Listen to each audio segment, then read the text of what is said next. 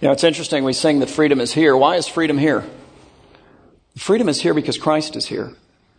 And I thought that as we were worshiping, but I thought that as well when our, when our teachers and faculty and staff gathered up here. I want to tell you, Christ is in this church and he's in that school in a remarkable way in this season of time. And I am so thankful for that. You know, one of the things that we didn't get to mention about our school is that we've been shattering our enrollment records. Like we haven't just exceeded them by a little. We've exceeded them massively. And I want to thank the teachers and the faculty and the staff for that because that is a testimony to God's work in you. So thank you. Really appreciate you guys. You guys are doing and living out the kind of stuff that we've been talking about living out all year long. What are we talking about when we talk about life as mission? We're talking about what does it look like, in some sense, to live as one who has been made free by Jesus. Made free not just from our sin, but from everything and anyone other than Him.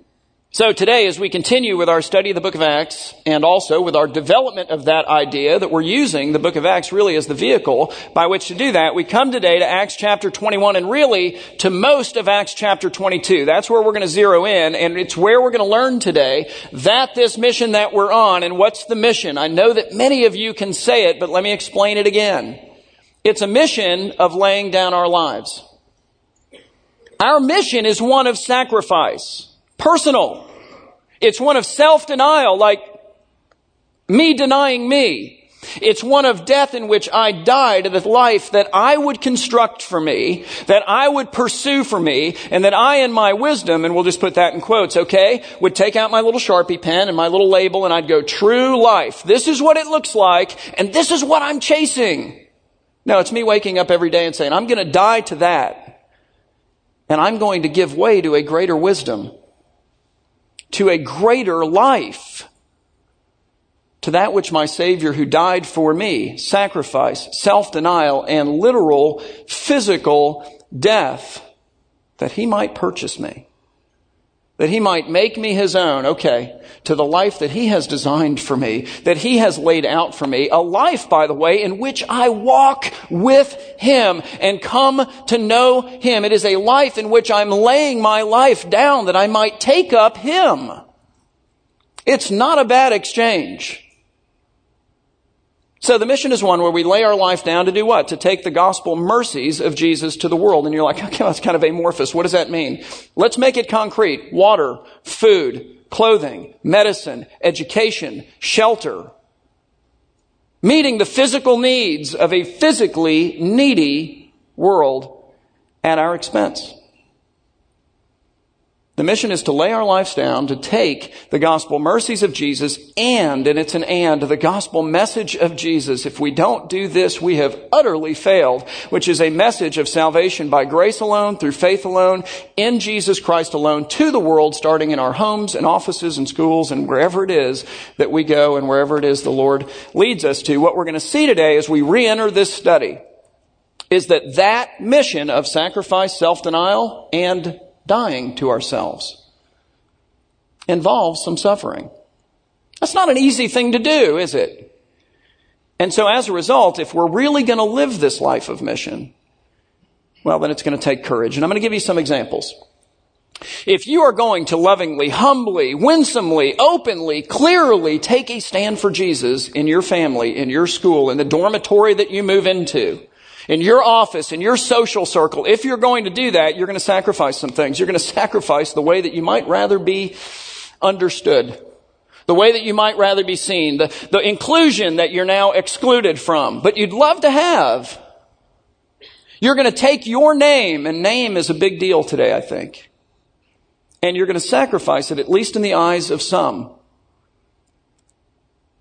And there's suffering in that. There's a denial in that of yourself. There's sacrifice and a dying to how you'd really like to be seen. Isn't there? Takes courage. And I want to add one other thing. I think it's in those sacrifices that you meet Jesus most uniquely. It's interesting to me that Jesus comes to us and he makes this statement, and I'll say it in the King James. It will be very familiar to you. And lo, I am with you always, even to the end of the age. How many of you heard that? Okay? In what context does he say it? Go into the world and make disciples baptizing them and teaching them to observe everything that I have commanded of you, and lo, I am with you always, even to the end of the age. There is sacrifice, but in the sacrifices we find Christ in a nearness that, well, is quite wondrous. But it's still hard and it takes courage. When you make the commitment to worship God with your wealth, when you and your husband or your wife sit down and you say, all right, we've got to like one finger at a time begin to take our hands off of this and realize it came from God, it's for God, it actually belongs to Him, and He calls us for our own spiritual good and the good of the world to worship Him with it, to lay it at His disposal, to do things like tithing and just be sensitive or learn to be sensitive to His voice when He comes to you and says, hey, you know that employee of yours? There needs to be some help going on there. You know that family in the church? Why don't you help them out? That guy at Publix maybe. You know, when you get involved in that kind of thing, when you lay that before the Lord, it's wonderful because you've experienced the joy and the freedom of generosity. And it's joys and it's freedom. It really is freeing. And you come to hear the Savior's voice because you're open to that in a whole new area of life. But let's not run past the fact that there's some sacrifice involved in that. There is a denying of what, you know, I mean, I would otherwise do. There's an opportunity cost to you that you have to die to. And it takes courage. Or maybe for you it is suffering itself. God has come to you and He's brought you suffering for mission. Here's how He's going to advance His mission in you. He's going to claim more territory in you or through you to a watching world who needs to see us suffer differently than the rest of the world does. That they might see authentically the reality of the invisible Christ because He's visible in us. And so He's come to you and He said, here, here's cancer. Or here, here's a wayward child. Or here, here's a failing business. Or here, Here's a painful marriage, or here, here's a sin that will not let you go. And I'm not just asking you to endure it, to grit your teeth and get through it. I'm asking you to embrace it even though you don't want it and even though you would love to end it. To embrace it as something that I'm doing in you and it's something that I'm doing through you that is more valuable even than your life if that's what's at stake. And there is sacrifice in that. There is self denial in that.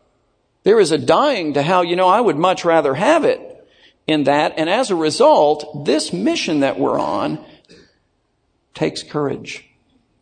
And not the kind of courage that I think the world kind of comes to us with, because that's all that it can come to us with, which is really not courage at all. It's, it's denial of fear or it's suppression of fear. It's, it's either me saying to myself, okay, I'm not afraid, I'm not afraid, I'm not afraid, I'm not, I'm trying to convince myself that I'm not something I actually am, or it's me saying, okay, I actually am afraid, and I don't have any other option but to gut it out, to somehow get myself psyched up to do this, whatever this happens to be.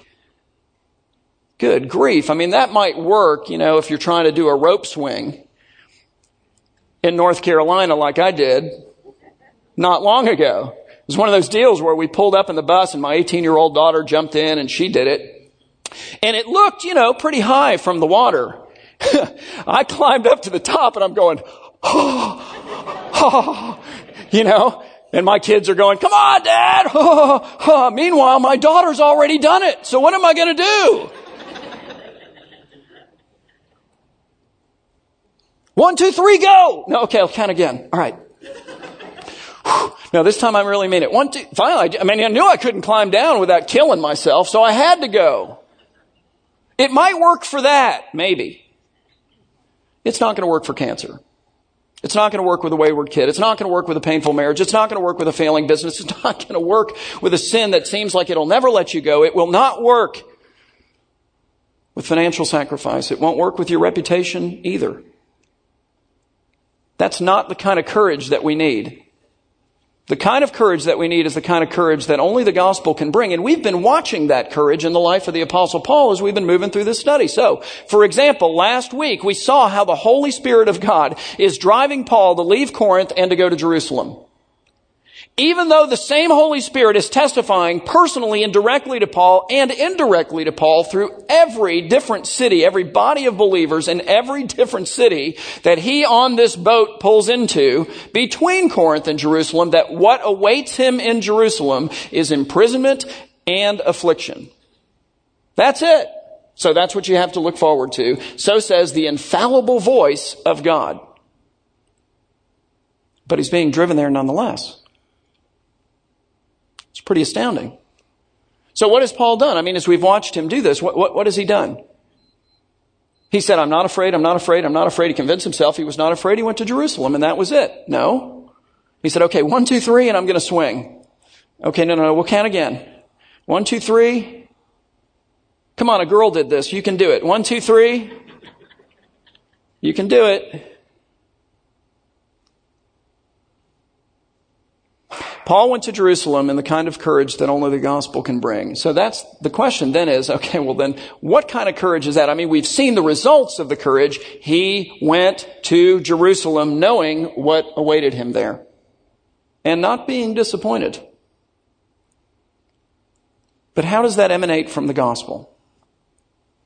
What is it about the gospel that should make us to be a courageous people so that we can live our lives as mission even when that involves at times sacrifice or self-denial or dying to ourself, which is a painful, difficult, and glorious thing to do. Well, that's what I want, want you to see as we pick up our study today in Acts chapter 21, beginning in verse 40. It's the last verse in the chapter. And if you did your personal worship this week, which means that if you took the assigned passage and you meditated through it and you journaled through it and you're all teed up for this morning, so you know what happened in chapter 21, then you know that Paul has in fact gone to Jerusalem. You know that Paul made his report regarding his ministry amongst the Gentiles to the Jerusalem church, James and the elders. You know as well, perhaps, that he also delivered, we think, a financial gift to them as an emblem of the solidarity between the Gentile believers now and the Jewish believers in that Jerusalem church. It's a, an amazing statement.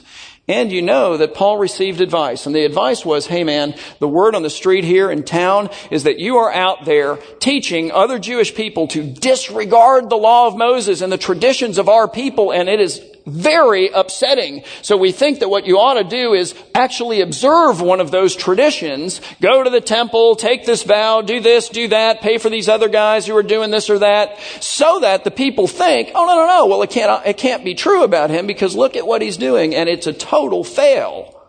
He goes and they spot him in the temple and a riot breaks out. And they drag him into the court of the Gentiles and they begin literally to beat him to death right there on the spot.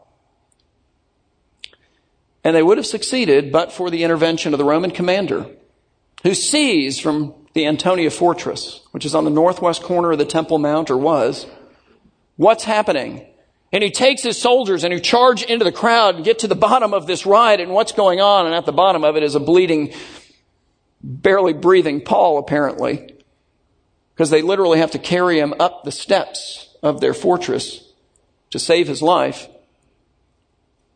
And as they drag him away from the crowd and help him get up the steps, he, he says to them, guys, I, if you don't mind, I'd like to address this crowd that just tried to kill me. And I want to preach the gospel of God's grace to them. Now, this is not necessarily part of the message, but that's a pretty striking thought. That tells you something about the heart of this guy, Paul, that really ought to be reproduced in my heart and yours. They've just tried to kill him. And he's concerned for their souls. What an imagination this guy has. What faith in the power of the gospel this guy has. He's the one who comes to us in his writing and he says, the thief, the guy who steals and takes by the power of the gospel will become an almsgiver. He will become someone who gives to the poor. You see that? It's a 180. And he believes in that kind of gospel because that's exactly, as we'll see in a second, what happened with him. He was going this way and he met Jesus and then he started going this way. The truth is that ought to be true for all of us. There's a major change of direction when you meet Christ.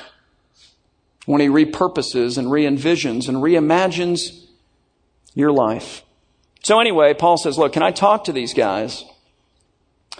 And he receives permission. And then Luke, who personally sees all of this, says this, Acts 21, beginning of verse 40. He says, And when the Roman commander, who had just saved Paul's life by pulling him out of the midst of the crowd and taking him into custody, had given Paul permission to stop and speak with this crowd of people who had just tried to kill him, Paul, standing on the steps of the Antonia fortress, motioned with his hand to the people, and there was a great hush over the crowd, and he addressed them in the Hebrew language, which is very strategic, and it's part of the ways, many ways here, and we'll see them, that he's trying to identify with this group of people. He's saying, hey, listen, guys, I was just like you before I met Jesus. In fact, and he says this very subtly, not directly, he's going to say, look, I was even better at being a Jew than you. You think you're zealous, and you are. Let me rehearse some of my zeal for you. Let me tell you some of the things I did until I met Christ. And absolutely everything changed. Paul motions to the crowd, and then he addressed them in the Hebrew language, saying, Brothers and fathers, so he's claiming a familial relationship with them. Hear the defense that I now make before you, and Luke, standing there, says that when they heard that he was addressing them in the Hebrew language, they became even more quiet. And Paul said, I am a Jew. Now, I was born in Tarsus in Cilicia, so I wasn't born here, he's saying. However, however, I was raised here. I was raised in this very city, brought up in this city, and educated at the feet of Gamaliel, whom they all knew to be the foremost teacher of the party of the Pharisees, the group of people who were most zealous for keeping the law of God and to which Paul himself belonged at one time. I was born in Tarsus, but I was brought up here. I was educated at the feet of Gamaliel according to the strict manner of the law of our fathers, being zealous for our God, as all of you are to this day. In fact, Paul says, I was so zealous for God that I persecuted this way. Now, what is that? We saw this a couple of weeks ago. Christians in that day were called people of the way. What way is that exactly? That's the way of Jesus. And what is the way of Jesus? It's the way of the cross. So now you're getting excited. And what is the way of the cross? It's the way of sacrifice. It's the way of self denial. It's the way of death. And also of life. He says, Let me tell you something about me. I was so zealous for God and for His law that I persecuted this way. I persecuted Christians, don't miss this, to the death. To the death. Binding and delivering to prison both men and women, sounds like suffering to me, as the high priest of that temple right behind you guys and the whole council of elders of your people can bear me witness. For from them I received letters to the brothers, and I journeyed toward Damascus, which was located northeast of the northernmost outpost of the nation of Israel. Still is, actually. I journeyed even there, he's saying, to take those Christians who were also there and to bring them in bonds to Jerusalem to be punished. So what does that tell you about Paul? It tells you that he was so zealous for God's law that he wasn't satisfied merely with wiping out Christianity within the geographical confines of the nation of Israel. Oh, no, no, that's not enough for him, see? He wants to wipe it out, even outside of that. He wants to wipe it out to the ends of the earth. How ironic. Because he then meets Jesus and what happens? Jesus commissions him. He repurposes his life. He does a total 180 on him and he becomes the apostle most zealous for taking the gospel to the ends of the earth. He goes from being the guy who brings death to Christians to the guy who will in the end die for Christ. That's not a little bit of change. Like that's not subtle. I think he's changed a little. really? And now he tells them and us how that happened. He gives us his testimony which Luke records three times in this one book. So do you think maybe it's important? This is the second of three. And through his testimony, he gives the gospel. People say to me, man, I don't know what I would tell somebody if I was going to talk to them about Jesus. What if you told them what Jesus has done in your life? What if you shared with them how you came to understand that you were a sinner and how the Lord God entered into humanity looking for you? How he opened your eyes to the reality of who you are and who he is and and to your need to be forgiven and made new and made whole and, and filled with His Spirit and part of His people and, and full of His wisdom. And here's what that's done in my life. What if you just did that?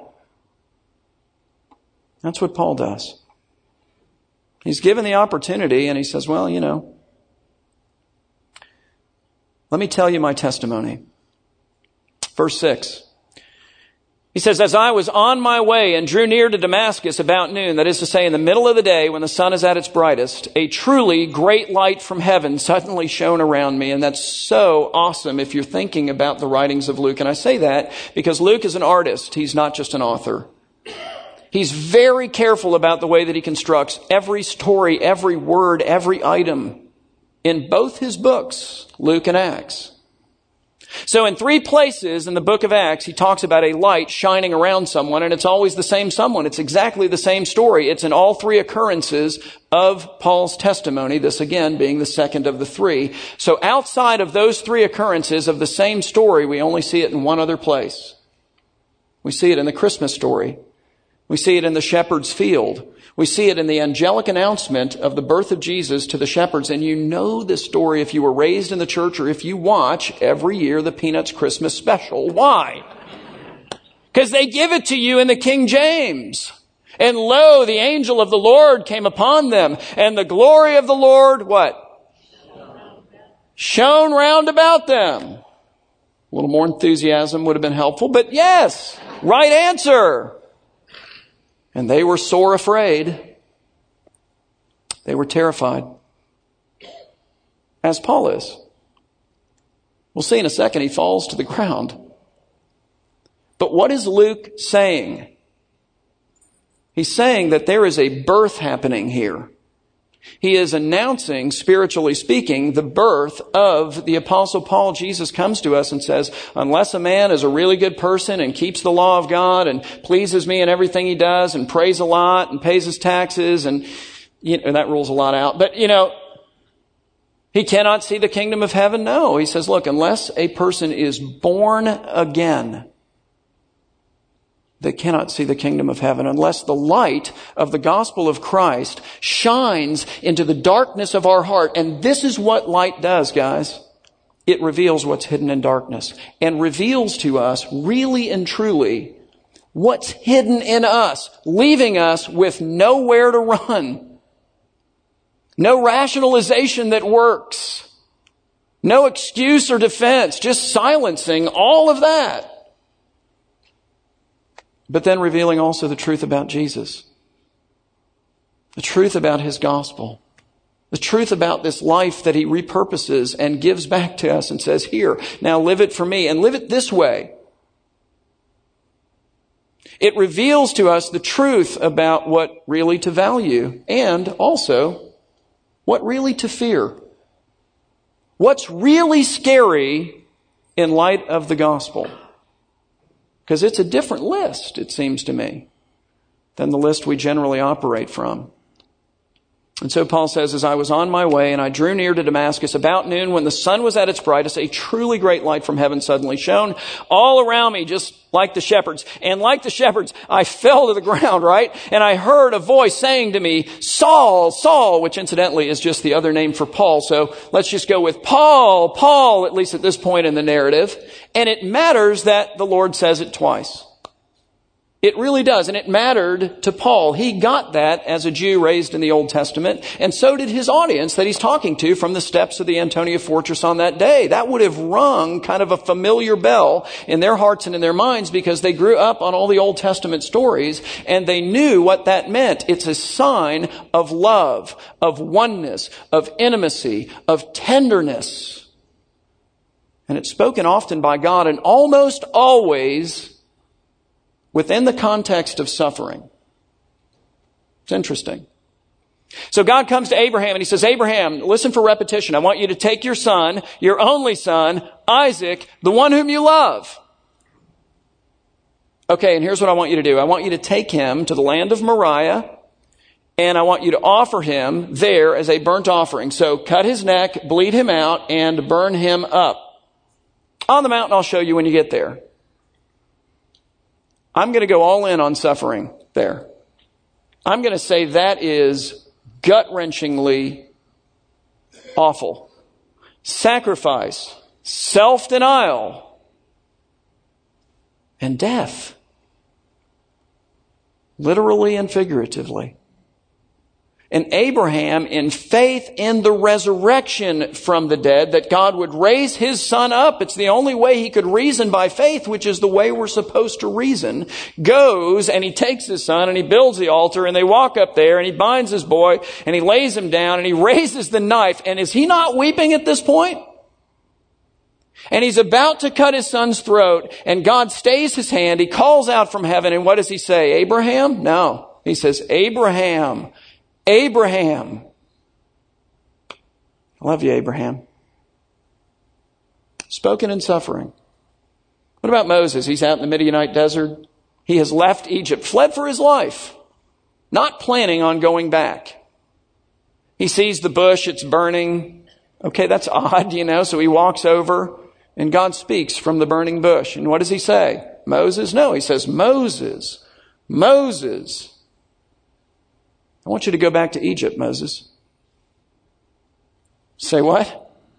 Oh yeah. I want you to go back to the place that you fled for your life. I want you to go in to the courtroom of the most powerful man in the world, and I want you to tell him that what he's going to do next is to let my people go, even though, well, you know, they've been enslaved there for 430 years. There's suffering in that. There's difficulty in that. Moses lived a life of sacrifice and self denial and of death of all kinds. But it's in that context, that calling, God says, Moses, Moses, I love you, Moses. We see it with David and his son Absalom.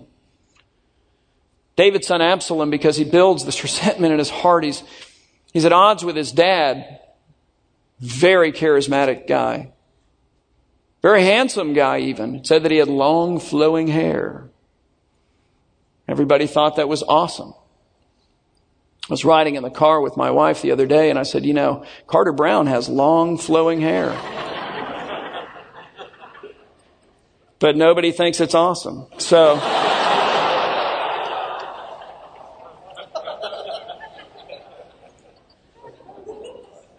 Nobody. But when Absalom walked into a staff meeting, they were all like, whoa. When Carter walks in, we grab a ukulele and like Tiny Tim, we start singing Tiptoe Through the Tulips, you know, because because there's a resemblance there that is not working.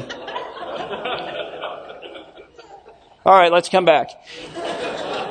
David's son Absalom, handsome, magnetic, steals the kingdom from his dad. He's subversively works against him gathers his own army. His father flees before his own son and leaves Jerusalem to save his life. But in the end, their armies fight it out and David wins. And as Absalom with his long, beautiful flowing hair is fleeing himself, a son of David, riding on a donkey. Sounds familiar? His hair is caught up in the limb of a tree and the donkey keeps going and a son of David is stuck in a tree helpless to get himself off. Does that sound familiar? The son of David is then pierced in the side with a soldier's spear while hanging on the tree. Okay, this is the story of Jesus, is it not?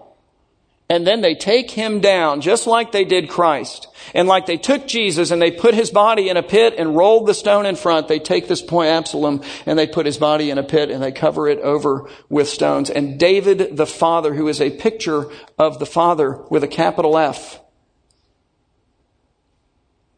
I have chosen for myself a man after my own heart. Where do we see that in the life of David? Here. Is totally devastated. And he says, Absalom, Absalom, my son, my son. Oh, that it had been me who died instead of you. Love, context of sacrifice, and even substitutionary atonement in some sense. And that's true for Paul too. Again, he's not just being reborn, he's being repurposed. He has a new mission. And his mission involves sacrifice, self-denial, and death to life as he would choose it. And he's telling these people why he's courageous enough to live it. And he's telling us as well. So he sees the great light and he says that when I saw that great light, I fell to the ground. This is verse seven. And then I heard a voice saying to me, Saul, Saul, or Paul, Paul. He's saying, I love you. I'm going to recommission you. It's not always going to be easy. It's going to be awesome, however. But I do have a question, and here it is. Why are you persecuting me? Of all the confusing things that are happening in this moment, I think, in Paul's life, that might have been the most confusing because, you know, if you're Paul, you're thinking, what? Why am I persecuting? I don't even know who you are. I have names of people I'm about to go persecute. I have addresses for them. I have descriptions of them, but none of them are a great big, brighter than the sun heavenly light that speaks. So I'm pretty sure I'm not persecuting you. I don't even know who you are, which is what he says. In verse 8, he answered, Who are you, Lord? And he said to me, and this is the game changer, he says, I am Jesus of Nazareth, whom you, what? Are persecuting. Oh, you might have not have realized it, but now you do. And I think all kinds of realizations started happening for him in that moment. I think as he worked through this experience, he came to realize a lot of things. I mean, he came to realize, for example, this is kind of a big deal, that the people that he's persecuting who did not keep the law of Moses the way that Gamaliel and the Pharisees and he himself kept it and told everyone they needed to keep it, those people who didn't do those things were actually the true people of the true Messiah. Which means what? That salvation is not found by trying to be a good person and trying to please God and saying all the right things and doing all the right things, or at least, you know, kind of doing your best with that and being a little bit better at it than everybody else. No. It comes by faith in Jesus alone, the only truly good person who has ever lived. The only one who has ever kept God's standards fully, completely, and by the way, that's the only way he'll take it and who lived that life as our substitute in our place to rescue us from all our sin and failures, who washed away our sin with his perfect and infinitely valuable blood, for he's not just a man. He's the God man it starts to fall into place for Paul. And I think that Paul learned that, well, since salvation is found outside the law of God, then salvation must also be available to people who are not the traditional people of God. So therefore, it's available to the Gentiles, really to anyone who finds it through faith and the one who is Christ. I think he learned that since the persecution of Christians is at the same time the persecution of Jesus, and there must be a really profoundly intimate union between Christians and Jesus. And what that means is that when we face sacrifice, when we come to self-denial, when we have to die to ourselves that we might live to Him, and that involves pain or difficulty or suffering, which it does, we do not suffer alone. Ever. And you know, that's easy to say when life is going well and everything's kind of cool and you know, hey, I'm not suffering. We don't suffer alone, you know, and then somebody who's really in the midst of it, and you say that to them and they want to punch you in the mouth. Because they're thinking, really, okay, all right, here's the deal. Um, then explain this. When I got the doctor's report, for example, that said I had cancer, I didn't see the name of Jesus on that. So where is it? And when the police called me for the ninth time about my wayward child, you know, they didn't ask for Jesus. Now they might have said Jesus' name, but I don't think that's what they meant. When I filed for bankruptcy, my name. When I got served with divorce papers, my name. My name is sacrificed as I took a stand for Jesus in my family, office, dorm, whatever. It's my name on every check I write. And I want to say, no, his name is there too. And you're like, well, where, where is that? Right where it says your name. because you and he profoundly, poignantly, mysteriously, fully are one. You just kind of got, got to let that marinate, you know? You've got to take something like that single thought and stop the madness of the rush of life and think about that and all of its implications in your life because it changes everything and it inspires courage. I think that Paul learned as well that the mission of Jesus is advanced. Guess how? Ironically, unexpectedly, and yet really through sacrifice, through self-denial, and through suffering. Because that's what Jesus went through to purchase us. But I think he realized at the same time that that's not how the story ends, because he's visibly looking at the risen Christ himself, which means that it ends in resurrection and glory.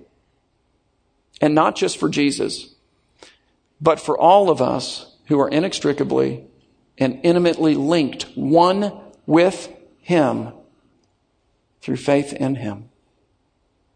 Our sacrifices don't end there. Our self-denials don't end there. Our deaths of many kinds don't end there. They end in eternal glory. And I think he learned that eternal glory, that that next life is actually the one to live for. And that it really and truly is real. Listen to what Jesus says to his disciples and notice the pattern.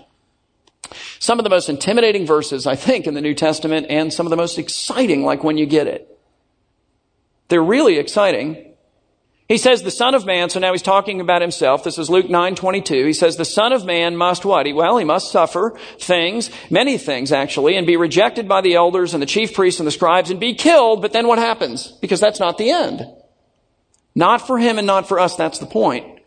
He says, and on the third day be raised from the dead. And then, Luke writes, and then Jesus said to all, to everyone, it's like his definitive statement on discipleship. He says, if anyone would come after me, would walk my way, would follow me, let him deny himself and take up his cross. It's an instrument of death, isn't it? Sacrifice. How often? Daily. And then follow me. For whoever would, die, whoever would save his life as he would construct it, as he would build it, as he would take his Sharpie pen out and in his wisdom write true life and label it and then pursue it. Whoever would do that and save it as opposed to die to it and follow me. But whoever would follow that instead, okay, in the end, will lose it. But whoever loses his life by dying to it and then living for me will in the end save it. And if you think about it, practically speaking, that is exactly the way that it works. And it works this way for everyone. If you live for yourself, if it's all about you and your agenda and goals and plans and mission for you, if that's your life, then when you die, what do you lose? You lose everything you've lived for. But if Christ is your life, if it's all about Him and His goals and His project and His mission, then when you die, what do you lose? Nothing. But what do you gain? For forever.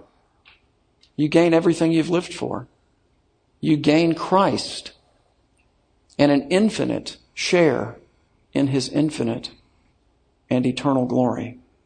We talked last week and we said, you know, what day are you living for? Is it today? Is it the tomorrow you've imagined and postured your whole life into building to make it the certain way? And, or is it the last day?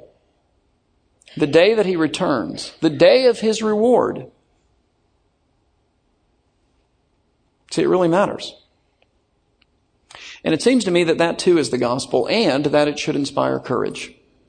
Paul courageously shares the gospel with this group who sought to kill him. And again, if you did your personal worship, you know that they still sought to kill him even after he was done. And yet, as we'll see in the weeks to come, God will take the suffering of Paul, the rejection of Paul, all of the hostilities toward Paul, and use those as the vehicle through which Paul will then get to preach the gospel to the entire leadership of the temple there in Jerusalem and to governors, to kings. He will use this as the vehicle to drive Paul now all the way to Rome, where the entire imperial guard of of Caesar himself will get to hear the gospel. And so the mission that Jesus calls us to does involve suffering, and I think we just need to own that. It's a life of sacrifice, self-denial, and death. It is the life in which we find meaning, in which we find purpose, in which we find fulfillment, in which we find satisfaction, in which we find, ironically, all the things we're looking for in everything else and in trying to avoid sacrifice, self-denial, and death. But it's not easy. And it takes courage. And more than you're going to need to swing off a rope swing. It takes the kind of courage that emanates from the gospel and that issues out of the fathomless love of Jesus Christ, who when he calls you to suffer for the sake of his mission, calls your name twice. Twice. It issues out of the safety provided by the fact that we have been fully forgiven and made clean, not through our own failed efforts, but through the prevailing efforts, through the perfect efforts of Jesus, brought into the household of God, named as sons and daughters of the King for all of eternity. It issues out of the reality of our intimate connectedness with Jesus who, who takes us very seriously and very personally